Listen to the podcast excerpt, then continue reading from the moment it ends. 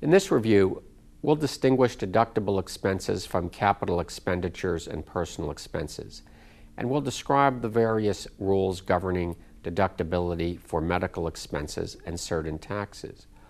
We'll then continue and examine the basic and specific requirements for deducting interest expense.